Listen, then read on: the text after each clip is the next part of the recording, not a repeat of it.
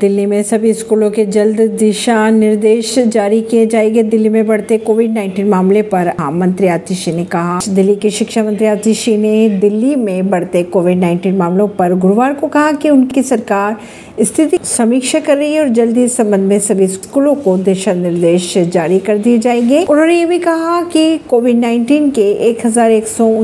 मामले दर्ज हुए थे जो 2023 का अब तक का सबसे बड़ा आंकड़ा है झूठे एनकाउंटर कर बीजेपी सरकार सच्चे मुद्दों से ध्यान भटकाना चाह रही है अखिलेश यादव ने कहा ऐसी ही खबरों को जानने के लिए जुड़े रहिए जनता सरिश्ता पॉडकास्ट से परवीन दिल्ली से